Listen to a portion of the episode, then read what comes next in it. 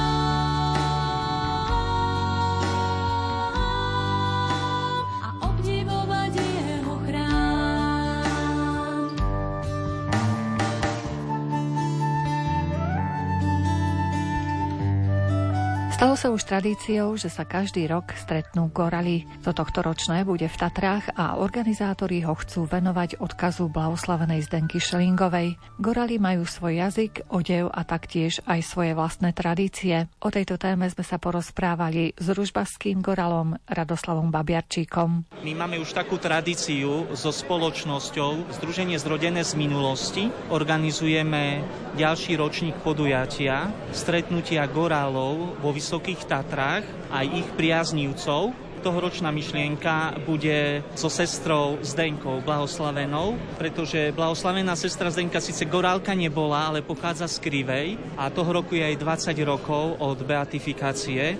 A goráli sú ľudia, ktorí sú veriaci, veria v Boha sú tradične založení aj hodnotovo a my celú našu aktivitu začíname ráno svetou omšou o pol deviatej v miestnom kostolíku drevenom Panny Márie v Starom Smokovci. A touto cestou chceme pozvať všetkých ľudí dobrej vôle na duchovno-kultúrny festival Gorálov vo Vysokých Tatrách, ktorý sa uskutoční 1. septembrový týždeň.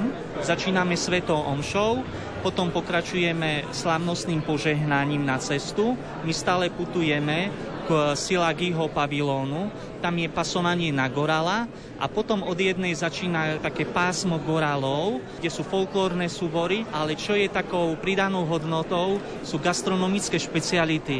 Každá obec, pretože gorály sú nielen na Spiši, vo Vysokých Tatrách, sú aj na Oráve, dokonca na Hore Hroni, na Kisuciak. Títo gorály sa stretávajú vo Vysokých Tatrách a ponúkajú aj takú lahôdku pre kuťové bunky pre všetkých, ktorí prídu. A aká je to lahôdka zvyčajne? Lahôdky, polievka, čátky, pírohy, dokonca chodia Poliaci. Keď nám toho roku vyjde, sme pozvali pána kardinála Živiša, pretože kardinál Živiš je gorál. Už otázne je, či Jan Pavol II bol gorál. Ale pán kardinál má vzťah ku nám, ku Slovákom a vie, že Slováci milujú Jana Pavla II, však bol jeho osobný sekretár. Takže Sveta Omša bude a je pozvaný pán kardinál Stanislav Čiviš. Podľa čoho spoznáme goráľa? Gorála spoznáte podľa toho, že goráli sú chlapi, alebo gorálky. Gorála chlapa, že sú to útli chlapi, sú to tvrdí chlapi, nebojasní chlapi, sú ochrancami žien, hodnot, a sú veriaci, veria toho Boha a veria, že Pán Boh im pomôže. Pretože tým, že horáli ako goráli žili v horách, boli to ľudia, ktorí žili v tvrdých podmienkach opačné typy ako južania. A poznáme ich podľa tradičného odevu goralského. Každý odev je iný. Keď prídete do Lendaku, farie, prídete do goralských obcí, Rúžbach, majú iný kroj, dokonca inú goralštinu. Prídete do Kolačkova, do Novej Ľubovne, tam takisto počujete iný dialekt, iný akcent. Prídete na Oravu, takisto iný akcent, iný kroj, takže iný kraj, iný mrav, ale goráli sú stále všade tí istí. A kedy vlastne vznikla tá tradícia stretávania sa goralov? Tradícia goralov vznikla pred 7 rokmi. Myšlienku tejto tradície nám poskytla spoločnosť Gas Familia. Gas Familia má produkt aj goral vodku. Tradíciu goral vodky, pretože aj na produkte je statný goral ale celá myšlienka je o stretávaní ľudí dobrej vôle a o prezentácii gorálskej kultúry na Slovensku, ale aj v Čechách, lebo my máme partnerov aj v Čechách, aj na Slovensku a aj v Poľsku. Prídu aj Poliaci, gorali? Určite prídu Poliaci, pretože Poliaci sú vďačnými partnermi. Poliaci majú tú výhodu, že Poliaci majú radi také aktivity, kde sa ľudia, kde si zaspievajú, kde sa pomodlia, kde sa prezentuje folklór, jedlo z tej truhlice, tých pekných vecí. Čiže podľa toho, čo vy rozprávate, tak tí gorali tak z chuti žijú. Gorali žijú s chuťou, my sme goralské etniku, my nie sme národnosť, usilujeme sa byť národnosťou, požiadali sme aj štátne úrady o zaregistrovanie, pretože Rusíni, Vietnamci, sú tu Poliaci, Bulhári, sú uznaní ako národnosť a ich podstatne menej. Goralov je vyše 50 tisíc. Máme tu množstvo gorálskych obcí.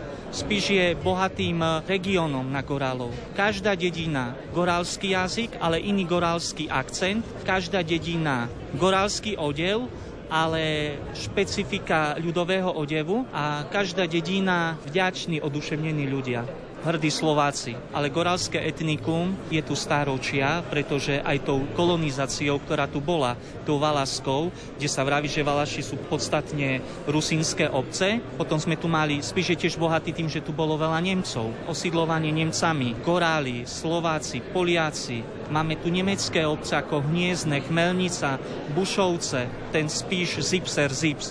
Takže fakt aj región Stará Ľubovňa napríklad je veľmi rozmanitý na náboženstva. Máme tu rímskokatolické, gregokatolické, evanielici, pravoslávni, potom tu máme tie národnostné menšiny, etnika, Romov tu máme, takže ten kraj je veľmi bohatý a tá rozmanitosť je výrazne citeľná. A Gorali majú teda aj nejaké známe osobnosti, treba spisovateľov, folkloristov, etnografov, každý má nejakého človeka, o ktorého sa vie oprieť. Dneska to funguje tak, že sa vypichne celebrita. Koho my máme ako takého známeho gorala? Určite je Janko Gondek. Je to gorálsky král, ktorého nazývame. Pôsobí v lesnici na chate Pieniny. Každý, kto príde do Červeného kláštora na Pieniny a príde do obce Lesnica, tam toho Janka nájde, vie ho pasovať za tzv. gorala, tak ako sa hovorí u Židov. Žiť sa musí narodiť. To isté aj u gorálov. Aj gorál sa musí narodiť narodiť, musí mať goralské korene. A čo sa týka, máme aj goralské knihy, rozprávky, vyšli z Spiskej starej vsi. Taký známy gorál je Kasper Gašpar, ktorý už je dávno po smrti, ale v lesnici určite nájdete jeho drevenú sochu. A Jano Gondek, goralský kráľ, vám o tom určite veľmi rád porozpráva. Áno, a povozy na plti. Určite povozy na plti, povozy na koni ale aj ulahodí dobrou kuchyňou, gastronomickými špecialitami, tými jedlami, ktoré goráli podnes jedia. Žatky, krupy, gorálske pyrohy a tak ďalej a tak ďalej. A Veľkú noc tiež nejako výnimočne trávia gorali? Gorali Veľkú noc trávia tak, že u nás sa na Spiši a myslím si, že už aj na Slovensku, aj v zahraničí si ľudia preberajú ten krásny zvyk svetenie jedal. My svetíme jedla na Spiši, v nedeľu ráno svetia sa košiky. Takže mamky v sobotu varia klobásky, šunku, vajíčka, nechyba tam bábovka, čokoládové vajíčka a každý sa teší, lebo sobota sa väčšinou postí že práve v nedeľu ráno sa ide posvetiť košík s jedlom a sa stále tradovalo, že kto prvý prišiel domov s košíkom z dediny, tak ten prvý žal úrodu v dedine. Taká tradícia bola. Tak sa to tradovalo. Čiže každý sa ponáhľa s tou svetenou nádielkou. Áno, každý po, hneď po posvetení, ak je požehnanie, pán farár dá, každý sa čím skôr ponáhľa domov, aby bol prvý doma a aby potom na jeseň mal prvý tú žatvu alebo tie dary z neba alebo z prírody doma pod strechou.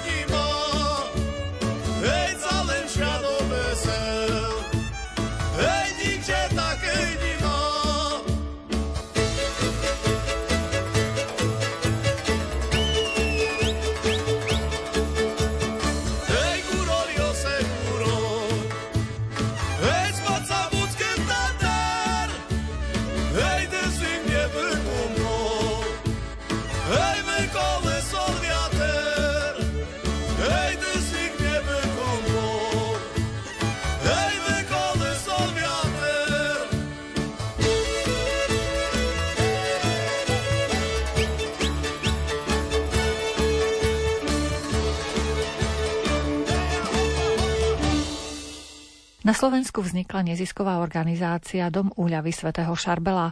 Súčasnosti má v prenájme dom v Ľubovnianských kúpeľoch s kapacitou pre približne 40 ľudí.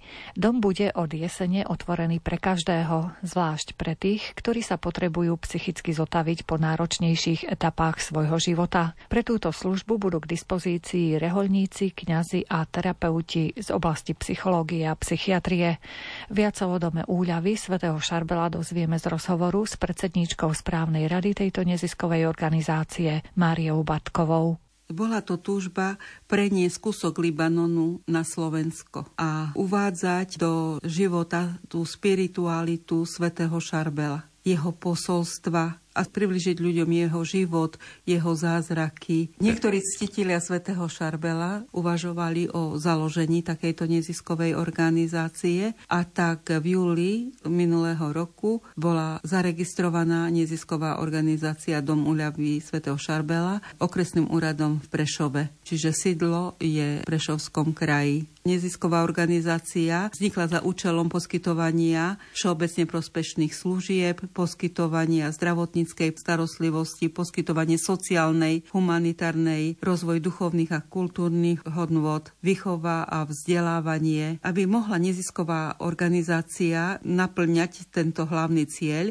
je potrebné robiť dielčie ciele, také dielčie aktivity. V dome úľavy svätého Šarbela chceme pripraviť ubytovanie v jedno, dvoj, troch posteľových izbách, zriadiť prednáškovú miestnosť a modlitebnú kaplnku, pripraviť a realizovať duchovné cvičenia, duchovné obnovy, zabezpečiť tým odborníkov, zdravotníkov, psychológov, psychiatrov, kňazov, reholníkov. V dome úľavy by sa mali viesť modlitby za uzdravenie, oslobodenie, potom duchovné terapie, psychoterapie, pomoc závislým na alkohole, drogách, sputaných, zviazaných rôznymi problémami, rodinnými, sociálnymi, duchovnými. Potom by sme sa snažili pomôcť slobodným matkám, pomôcť po potrate, pomôcť týraným ženám, pomôcť deťom alebo sexuálne zneužívaným, poskytnúť materiálne zázemie aspoň na krátky čas počas terapii modlitebnej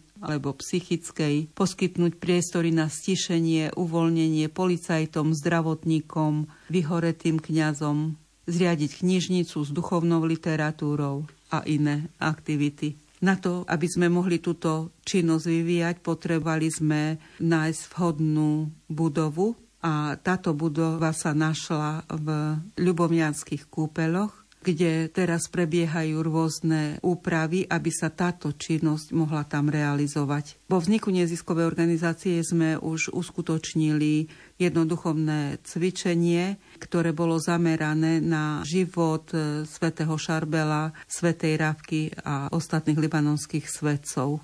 V tomto roku nezisková organizácia pripravuje ďalšie duchovné cvičenia s podobnou tematikou. A je už známe, že kedy asi budú duchovné cvičenia? Tieto duchovné cvičenia bude viesť v máji duchovný otec Petričko.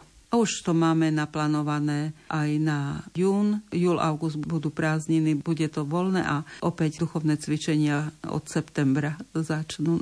Popri tom sa upravujú priestory, kde by mohli byť poskytnuté tie jednoložkové, dvojložkové a viacložkové izby, kuchynky pre kňazov, pre lekárov, psychoterapeutov, miestnosti. Kaplnka sa tam zriaďuje. Takže popri tom sa snažíme získať finančné prostriedky z niektorých projektov od Prešovského samozprávneho kraja a sledujeme výzvy, ktoré by boli zamerané pre náš účel.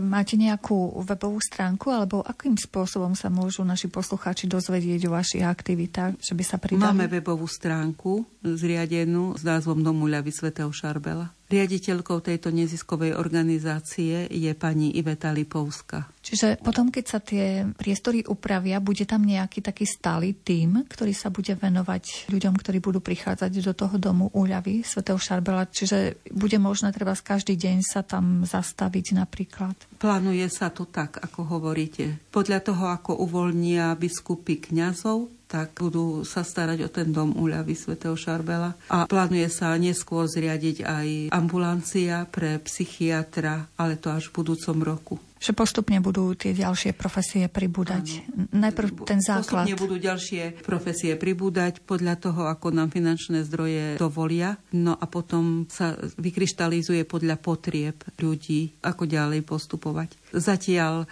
chceme zriadiť sociálne poradenstvo, kde budú môcť ľudia písať alebo pýtať sa odborníkov, čiže kňazov, psychiatrov, psychoterapeutov a tak riešiť svoje problémy. Zatiaľ podľa vašich pozorovaní majú ľudia záujem o túto neziskovú organizáciu a jej aktivity? To, že či majú ľudia záujem o tú neziskovú organizáciu, svedčí to, že na tie duchovné cvičenia sa prihlasuje veľký počet ľudí a musíme opakovať tie isté cvičenia v dvoch termínoch. No a to je nová organizácia, ktorá ešte len pripravuje veci. Niektorí si myslia, že už je zabehaná, ale je aj potrebný čas na to, aby sa tieto veci zrealizovali. Každý týždeň prebiehajú na dome uľavy potrebné práce, obnovujú sa tam sprchovacie kúty, kuchynka a rôzne veci, aby ľudia boli spokojní, keď tam prídu. Vieme, že už aj niekoľko rokov v Košiciach, myslím, že to začalo a už teraz v podstate aj na Slovensku sa šíri úcta k svetému Šarbelovi. Áno, mám úctu k svetému Šarbelovi a bola som v Libanone na puti za svetým Šarbelom už 5 krát. Veľmi ma to tam ťaha, lebo pripomína mi to svetú zem. Okrem toho, že je tam svetý Šarbel a ostatní libanonskí svetci, čo zaznamenávame v dome svätej Alžbety, rôzne uzdravenia, ktoré zasielajú ľudia alebo svedčia o nich, tak okrem toho človeka nadchýna, kde všade pán Ježiš chodil, lebo potom volali to aj Horná Galilea. Aj doteraz ľudia nazývajú niektoré časti, akože Horná Galilea. A tam je kána, v tej káne na začiatku je jaskinka, ktorej prespával pán Ježiš. Potom v centre dediny je priestor, kde pravdepodobne bola tá svadba. Je tam Tyr Sidon, čo sa spomína v Svetom písme. Mnohokrát sa spomína Tirsidon, potom Sarepta, potom je tam najstaršie mesto na svete, Biblos, libanonské cedre, ktoré sú v žalmoch a v starom zákone dosť eh, spomínané. Je tam dedinka Beka Kafra, kde sa narodil svätý Šarbela. Všetky takéto miesta, ktoré ľudí naplňa takou bázňou pred Bohom. Nech nad mojimi zraneniami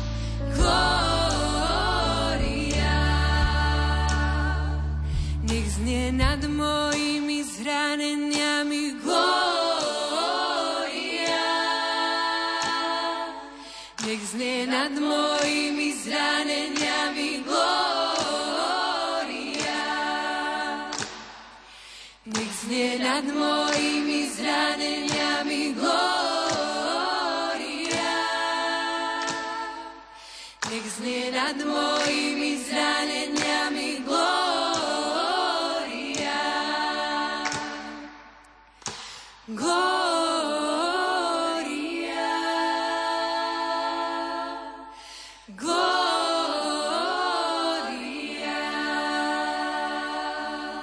Kto by chcel požiadať o pomoc svätého Šarbela, existuje nejaká modlitbička, alebo ako na to? Viem, že existuje aj olej, ktorým pomazávajú kňazi tých, ktorí prosia ano. o jeho pomoc. V Libanone, v kláštore, kde svätý Šarbel je pochovaný, tak prinášame olej, ktorý oni tam dávajú a týmto olejom sa ľudia potom pomazávajú. No a sú modlitbičky, tajomník e, od biskupa zložil hymnus, veľmi nádherný, Takže ľudia si to už zobrali k srdcu a radi si pospevujú tento hymnus. A tie modlitby a deviatníky sa modlia. Každého 22. je v dome svätej Alžbety sveta Omša k svätého Šarbela. Ľudia, ktorí prichádzajú do domu, dávajú do schránky svoje prozby a takisto na facebookovej stránke, keď zverejníme, že sa uskutoční sveta Omša, tak tam môžu písať svoje prozby pod oznam a potom tá sveta Omša, ktorá je 22. sú aj na ich úmysly. A 22.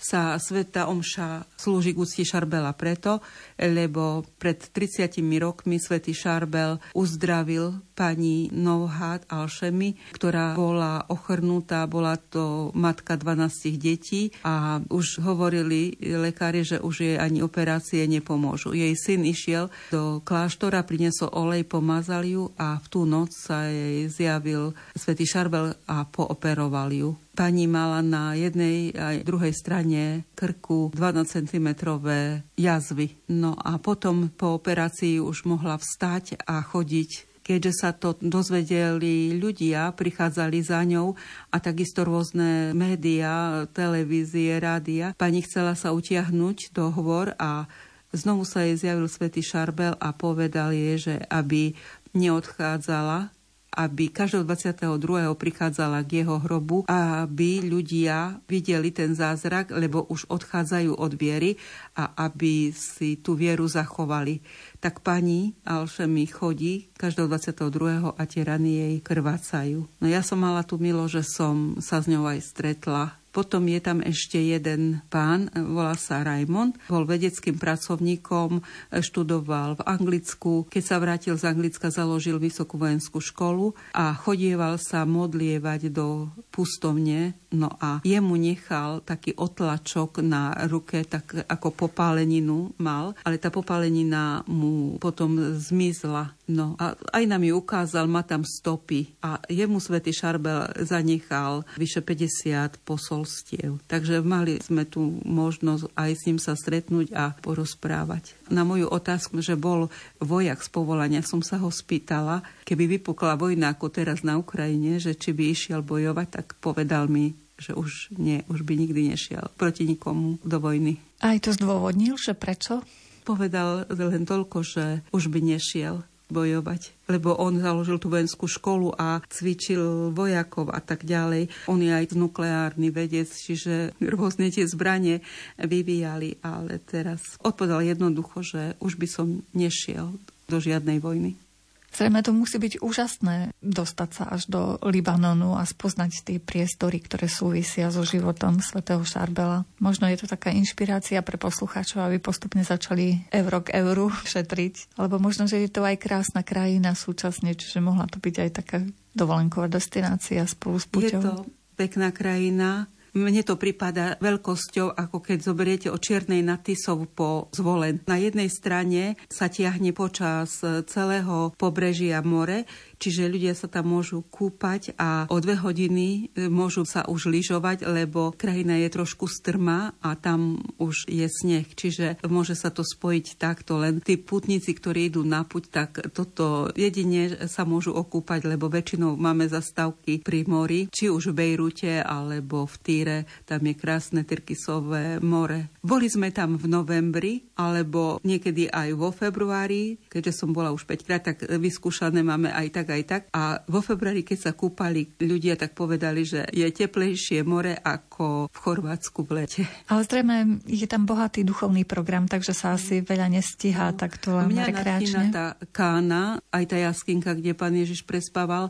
Potom je tam miesto, volajú to Magduši a tam pán Ježiš urobil zázrak, keď uzdravil syrofeničanke dieťa. To je také milosivé miesto, také pokojné. Tam pána Mária so ženami čakala na apoštolov a ten tým, ktorý chodil s pánom Ježišom, lebo vtedy ženy nemohli byť spolu s mužmi, tak pán Ježiš vyučoval pri mori a oni práli, šili, varili a prichádzali potom tam. Takže je to také miesto krásne. No, samotný Týr, medzi Týrom Sidonom je tá Sarepta, kde Boh poslal Eliáša k vdove kde urobil ten zázrak oleja a soli. Potom uzdravil tam tej dove aj syna, takže to mňa nádchlo, že Boh poslal a po tých cestách my sme mohli chodiť. Potom v Sidone takisto je tam mnoho takých pamiatok. V jednej časti sme sa zastavili, kde sa svätý Peter so svätým Pavlom stretli, keď ho prevážali do Ríma na ten súd. Takže je tam miesto, kde sa stretli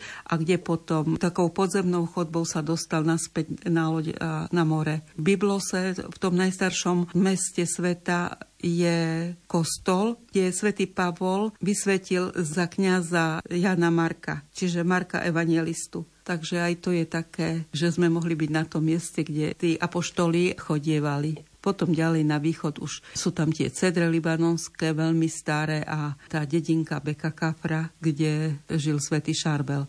Sú tam také libanonské vrchy a taká rovinka a antilibanon a za tým je už Syria. No tam je oblasť alebo také centrum, volá sa to Balbek, mesto Balbek a tam sú tie chrámy starých gréckých bohov. Zrejme v tom dome úľavy svätého Šarbela pravdepodobne asi aj približíte jeho život, jeho jednotlivé poznatky a všetko, čo súvisí s jeho životom vlastne. Áno, otec Marcin chodieva tiež do Libanonu a on si pripravuje tie prednášky a aj z vlastného poznania, čo tam prežil, lebo sa ubytoval aj v pustovni alebo v tom kláštore, takže má zážitky, tak on rozpráva o jeho živote a takisto o jeho myšlienkách, o jeho posolstvách, ale má to byť spojené tiež s posolstvami pani Mirny Názor z Damašku.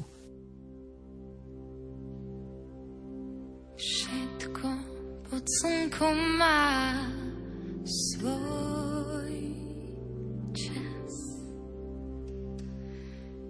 všetko pod slnkom má svoj čas. Všetko pod slnkom má svoj čas. Všetko pod slnkom má svoj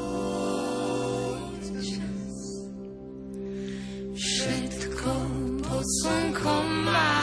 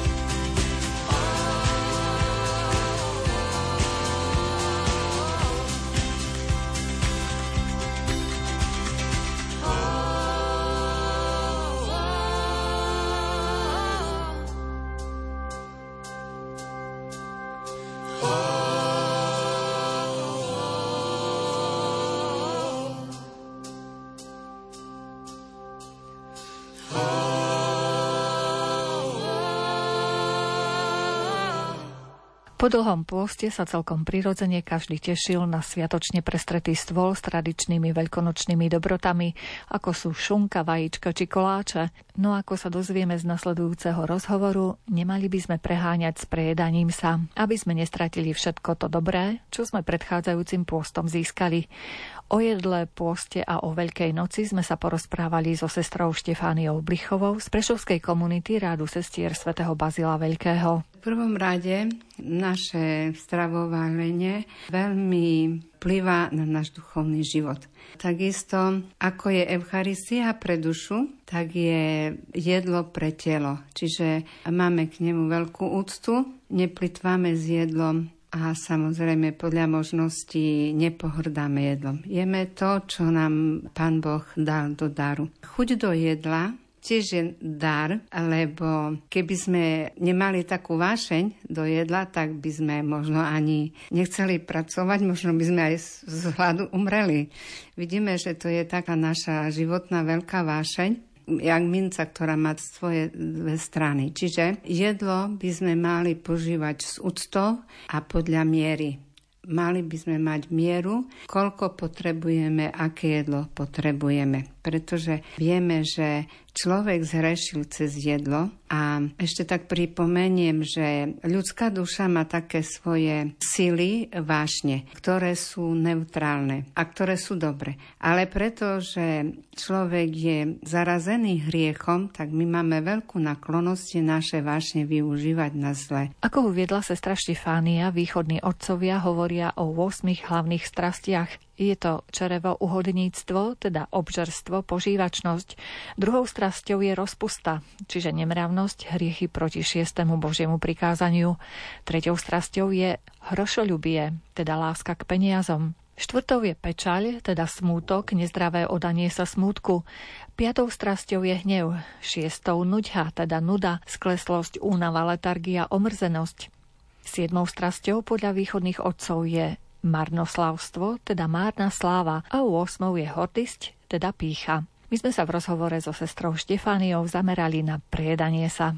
Ja si myslím, že na dnešnú dobu je to tak, že, alebo aj otcovia hovoria, že najprv máme sa zriekať toho, čo nám škodí, a potom toho, čo je naviac, že mali by sme mať e, svoju mieru. A tu patrí aj to, že najlepšie stravovanie je to zdravá vyživa, ako hovoria súčasní veci, povedzme. No a potom je post. Mychodní otcovia hovoria, že najlepší post je zdravá miera každý deň. Ale takisto vieme, že oni prežívali veľké pôsty, že boli aj takí, ktorí jedli raz za týždeň. Poznám aj súčasnosti takých východných asketov, ktorí napríklad cez veľký pôst jedia iba raz na deň a to večer a nevarenú stravu a cez e, sobotu, nedeľu, lebo grecko-katolíkov tedy nie sú poslední, jedia varenú stravu keď čítame východných otcov, ešte trošku odbočím, že oni žili tak prísne a tak všetko dodržiavali, ako môžeme žiť my tak. Najprv si musíme uvedomiť, že oni žili daktory až do 100 rokov, čiže ich asketický život bol na veľmi vysokej úrovni, ale je to ideál pre nás. Ale keď čítame ich diela, tak my si hľadáme takú cestu, duchovnú cestu života a takisto získavame takú schopnosť rozlišovať. Si myslím, že poslucháčom Radia Lumen sú, je veľmi známy otec Petričko a keď si spomenieme na jeho prednášky, že aké sú užitočne pre náš duchovný život, lebo oni hovoria o vnútornom živote. My sme zvyknutí, že sa nám hovorí o následkoch toho duchovného života, ale oni hovoria o vnútornom živote. A ja hovorím, že to je taký ako menovateľ duchovného života, že ten menovateľ má každý žiť a už potom formu, či v manželstve, či v klaštore, na pracovisku, kde inde, to už potom budujeme na tom. Takže to isté aj je s jedlom, že netreba tu mať taký možno strach, že nezvládnem to a to je pre mňa veľa a ja to nemôžem. Čiže treba začínať úplne od jednoduchých, ľahkých vecí. Keď zvládnete to, pridáte si iné. Ale v prvom rade tá disciplína, že každý nech si urobi svoju disciplínu jedle, že vtedy raňajkujem a na tomto mieste vtedy mám obed, vtedy mám večeru a hlavne nezajedať celý deň. Vtedy budem piť čaj, vtedy budem jesť ovocie, už ten čaj a to ovocie to je už také by som povedala, také pohyblivé, že to môžeme jesť aj mimo toho času, alebo piť, ako máme už ten svoj určený čas na jedenie. Takisto jedno s druhým súvisí ešte k tomu je dobrý pôst, e, to znamená hladné dni. Teraz e, si myslím, že taká veľká inšpirácia je to medžigorské zjavenie, že o chlebe a o vode. Ale zase to netreba tak robiť, že piatok o chlebe a vode, a sobotu vyhľadovaní si to potom ako si kompenzujeme a najeme sa o to viacej. Takže ten post by mal byť taký lahodný, taký proces a treba sa ho učiť. Samozrejme, že keď to povie, posta často bolo tak, kto sa postí, ten je taký jak farizej, ja neviem čo. Zlý duch je taký, že on do každého našeho diela sa snaží zamiešať dačo zle. Tak keď postíme, tam možno máme pokušenie sa da kedy aj pochváliť, no ale oľutujeme to a post ide ďalej. Takže ešte tiež tu pripomeniem, že všetko na tomto svete, čo my robíme, dobre, zle, neviem aké, všetko robíme pre dobro našej duše. Nie pre kňazov, nie pre svoju manželku, nie pre svojho manžela, nie kvôli svojej predstavenej, ale všetko to je dobro našej duše a ako hovorí otec Petričko, že keď sa milujeme, keď milujeme svoju dušu, tak je to dobre pre nás a takisto je to dobre pre všetkých okolo nás.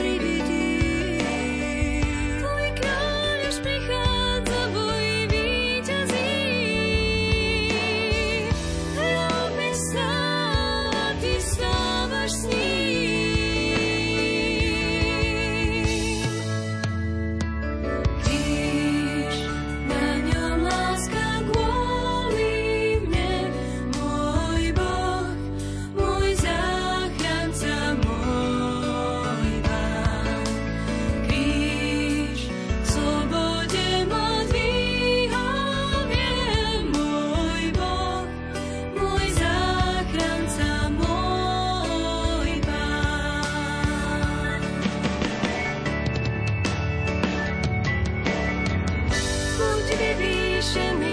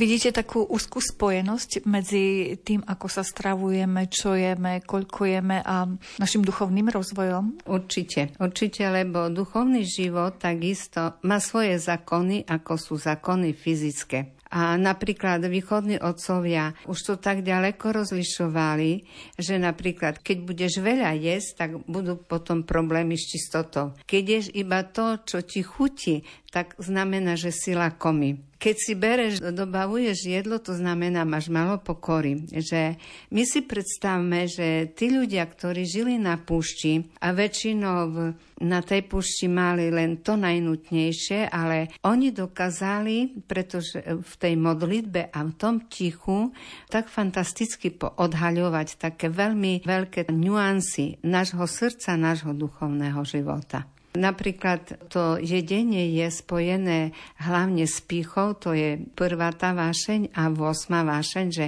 keď my jeme naviac, mimo potreby, tak to ako by sme podkrmovali naše ego, našu pichu a z pichy potom vieme, aké sú ďalšie problémy. Ale na druhej strane svätí otcovia hovoria, že nebuďte veľmi strohy, buďte takí mekší, lebo keď ste veľmi takí prísni, tak potom sa až tak nepoznávate a napríklad oni akokoľvek postili, ale keď prišli hostia, stále hosťom dali jesť a sami s nimi jedli. Čiže keď išli na návštevu, tak sa prispôsobovali. Aj keď doma nikdy nejedli meso, ale na návšteve jedli, pretože vidíme tu ich takú veľkú flexibilitu, ktorá vyplývala z takej lásky k bližnému. Aby som ťa poctil, že budem jesť, aby som s tebou mal spoločenstvo pri tom stole. Takže všetko je to taká stredná cesta. Čiže aj v tom možno vidieť význam toho pôstu pred Veľkou nocou, že človek sa pripravuje na to duchovné prežívanie tých sviatočných dní. Určite je to tak, že koľko si odriekneme, e, bol u Neve na Ukrajine v Unemskom monastieri jeden mních, otec Alexander, starec a on stále hovorí, že koľko si odriekneš, toľko potom dostaneš. No a určite, lebo v našej východnej cirkvi pôst to nie je rozímanie o Kristovom utrpení, ale je to život pokani. Rozmýšľame nad našimi hriechmi. A preto Jan Zlatoustý hovoril, že radšej zahryzni do ramena vola, ako by si mal zahryznúť do ramena svojho bližného. Ako to máme teraz vnímať po tých dňoch pôstu? Prichádza veľkonočná nedeľa, bohatý stôl, aj tu by sme mali byť striedmejší radšej? Žiaľ vás nepoteším, lebo tiež jeden súčasný otec duchovný povedal, že potom na Veľkú noc všetko môžeme strátiť, čo sme získali. Ale ďalšiu potešujúcu vec hovoril, že je dobré aj chudnúť počas Veľkého postu, ale treba mať požehnanie duchovného otca, lebo benzita človeka takisto ona akoby posilňovala tie naše vášne. Všetky osem sa tak dá povedať, takže aj ako hovorí zdravý ľudský rozum, zdravom tele zdravý duch. A odporúča sa skôr tá rastlinná strava? Vieme, že do noja a ľudia nejedli vôbec ani živočišnú stravu nemali, že jedlo sa iba rastlina bola potrava. Takže takisto s tým mesom to je tiež veľmi tak obmedzenie by sme povedali, nakoľko je tá potreba, ale potom takisto sa meso dá nahradiť aj inými vecami. Ale v každom prípade neveľa, lebo to napríklad to takisto potom človeku vyvoláva tá strava netrpezlivosť alebo zlosť takisto. Toto je jeden z takých následkov. No a potom a vieme takisto o našom zdraví, že to často pôsobí aj na naše zdravie negatívne. Čiže aj v stravovaní s takou striedmosťou, ako aj v ostatných aspektoch nášho života, radšej tá striedmosť Áno. dodržiavaná mm-hmm. vo všetkom. Áno, samozrejme, že sme na návšteve, máme dajaké oslavy. Mne sa veľmi zapamätalo, jak sme ešte boli ešte ako tajné reholné sestry a tam jedna naša sestrička, sestry pracovali v ústave Bardejove a jedna naša taká staršia sestrička mala 70 a oslavovali so zamestnancami. A ona nám také moje veľké prekvapenie hovorí, striedmo jedzte a striedmo pite na oslave. A prosto, aby sme neochoreli z toho. Lebo zase jeden otec duchovný hovoril, že učiteľ, on není kňaz, že ťažký hriech pri prejedaní je až vtedy, keď z toho ochorejeme. Abo takisto už to nie je dobre, keď kvôli tomu, že sme veľmi najedení, nemôžeme pracovať. A ako bude vyzerať sviatočný stôl vo vašej reholi medzi sestrami baziliankami? My ako východní, páska i kobáska, čiže máme ten veľkonočný kolas, ktorý voláme páska, okrúhly, on je sladký, ale on nám symbolizuje Eucharistiu takisto. No máme, ako sú tu obyčaje. My máme takisto žltú takú, voláme hrudku, to je taký syr, ktorý z mlieka a z vajíčok. Potom šunku, cviklu, no nejaký tam kysnutý koláč, alebo aj také koláče. Myslím, že vajíčka, chren, cviklu. Ako vyzeralo to prípravné obdobie, pôstne obdobie pred Veľkou nocou u vás medzi sestričkami? Sa nám predlžujú modlitby vtedy, tak sme mali dlhšie modlitby, ale napríklad sa u nás od pondelka do piatku neslávie Eucharistia. Čiže ten post je aj taký eucharistický, ale v stredu a piatok máme tzv. liturgiu vopred posvetených dárov, čiže v nedeľu je premenenie, potom sa častice premenené nechajú na stredu a na piatok, čiže Eucharistiu máme tak a takisto počas postu je v našej liturgii zaradené čítanie starého zákona. A takisto toto je tak také pre nás špecifické, lebo ináč napríklad na Svetej liturgii máme iba čítanie apoštola a evanelium. Není starozákonné čítanie, ale cez post a vôbec už na Veľkú sobotu, tak tam je 17 čítaní spolu všetkých, takže no 9, ale potom ešte sú iné také tieto, ale v podstate 17, lebo sme si rozdeľovali čítanie a viem, že ja som mala prvá začínam, ale aj posledná končím, takže to obyšlo 17. Tak. A vy máte potom už aj taký špeciálny pozdrav počas Veľkej noci Christos vo skrese, určité obdobie. Kristus vo skrese a sa odzravujeme, že vo istinu vo skrese, že Kristus stal z mŕtvych naozaj stal z mŕtvych, ale ešte je tam gramatický nuans, by som povedala, že nehovoríme, že vo skres, čiže to nebola udalosť, ktorá sa skončila, ale vo skrese, že tá udalosť prebieha stále, že znovu a znovu ju spritomňujeme a prežívame. Rásť dávaš na zemi rád radosť rozdávaš stvorenia. Dážď zosielaš na zem dážď. V ňom žije všetko na tvoj obraz. To tvoje rany nám život dali a vietor do plachiet a smieme kráčať po tvojich stopách tam, kde smrti nie. Čas dávaš každému čas prežiť nádheru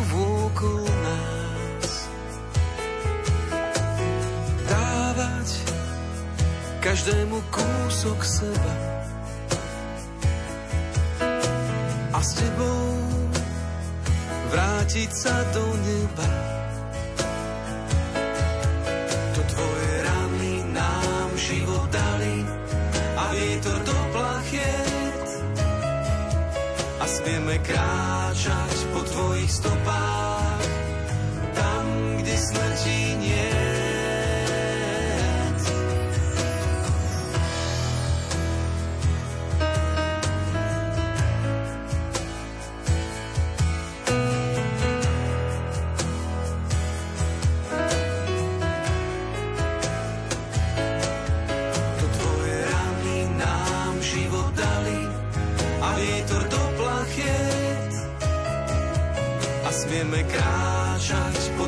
tvojich tam, kde smrti nie. Chcem poďakovať ti, chcem za všetku krásu, za celú nádhernú zem. Za jemný Vánok, v ktorom sa prihovára za každú pieseň, ktorú mi zaspievaš. To tvoje rany nám život dali a vietor do plachiet. A smieme kráčať po tvojich stopách, tam, kde smrti nie.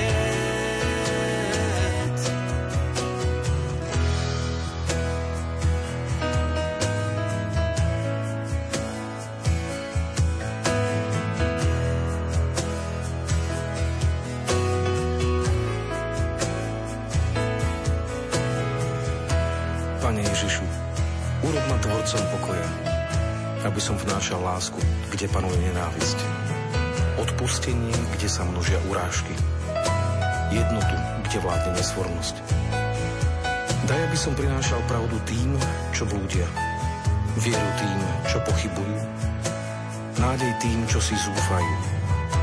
Svetlo tým, čo tápu v tmách. Radosť tým, čo smútia. Daj, aby som sa snažil skôr potešovať iných, než aby mňa potešovali. Skôr chápať iných, než aby mňa chápali. Skôr milovať iných, než aby mňa milovali. Pretože len keď dávame, nadobúdame. Len keď zabúdame na seba, nachádzame seba samých. Len keď odpúšťame, dostáva sa nám odpustenia. Len keď odumírame sebe, povstávame k väčšnému životu.